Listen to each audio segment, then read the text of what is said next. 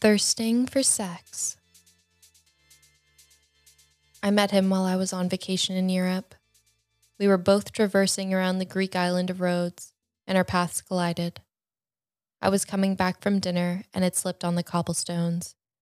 He had rushed over to help me, giving me tissues for my bleeding nose. When I looked up from my faceplant, I saw a beautiful man with curly dark hair and a chiseled jaw. I knew I was looking far from my best, but he insisted that he leave his friends and walk me back to the hotel. I asked him if he was an axe murderer. He told me he'd be anything I liked. The blood from my nose dripped all over my purse, and I stopped at the side of the road to wipe it off. It was there he pulled my face into his and kissed me deeply, but with a hunger that was tangible. Our bodies connected, and I pulled him close into me. I decided I didn't care if he was an axe murderer. I grabbed his hand and led him towards my hotel. As we walked up the stairs to my room, he pushed me up against the wall and pushed his tongue deep into my mouth. I reciprocated, moving my hands to touch the skin of his abdomen and then lowering it until I could feel his hardness. He pressed up against me and moved his hand underneath my sundress, prying open my moist, wet lips to feel the wetness flowing from me. He gasped under his breath when he felt it. I rubbed at his cock, desperately wanting to get closer, but we heard footsteps approaching and quickly separated and ran up the stairs, laughing. We finally got to my room, and I hurriedly unlocked it, barely having enough time to close the door behind us and we wove ourselves together again. This time he lifted my dress above my head, so I stood only in my panties. I returned the favor by lifting up his shirt and shuffling down his pants so his erect member was protruding from his boxers. Before I had time to touch it, he was picking me up and throwing me on the bed. We fucked like animals.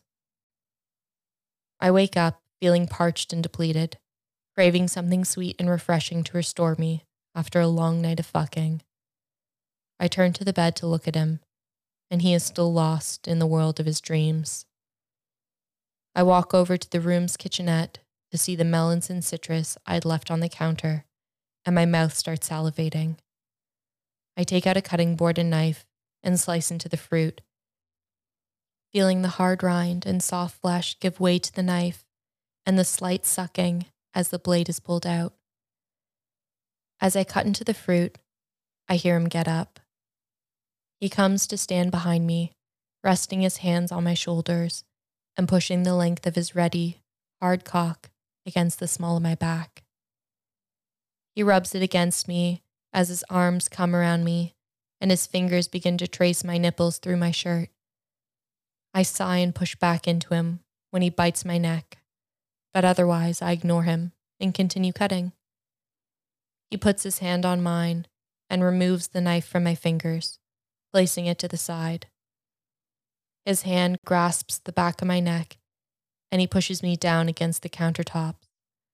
My cheek rests against the cool marble, and my breasts are pushed into the wet ripeness of the melon I've been slicing, pressing out the juice and releasing a sweet, musky scent that makes my mouth water and ache for the liquid that pools underneath me. From my vantage, I see him retrieve a half orange from the cutting board and feel the juice squeeze out over my back as the sharp tang hits my nose simultaneously. The soft wetness of his tongue slides against my skin, lapping up the juice in rapid, broad strokes over my back and down my sides. He keeps holding me down with one hand on my neck while he uses the other to roughly pull down my panties. As he does this, I'm pulled back so that my face is just above the melon, and I finally get a taste, dipping my tongue down to the bruised wet fruit, while his cock presses against my own wetness and then into it. I gasp and lean into the melon with my forearms to balance myself as he thrusts deep inside. The combined weight of us and the movement of him inside me smashes the fruit into pulp and juice underneath me. He pulls me off his cock, turns me around, and lifts me onto the counter so that my ass is in the mess we've made. He kneels and starts to rhythmically lick my pussy up and down, lapping up the remnants of the fruit from the board, and continuing up the length of my lips to my clit and back down again, feasting on the mingled juices. When he senses I'm about to come, he stands and pushes his cock back into me, grabbing my ass and moving me up and down it. I'm so soaked, I can't tell what is from me and what is from the fruit, feeling only a slick and sticky sliding coolness under me as I start to climax. As I do, I feel his cock swell intense against my G spot, pushing me over the edge when he ejaculates inside of me. He slumps against me and I feel our combined cum leaking out of me onto the destroyed fruit. He picks me up and carries me to the shower to wash off the morning's beautiful mess.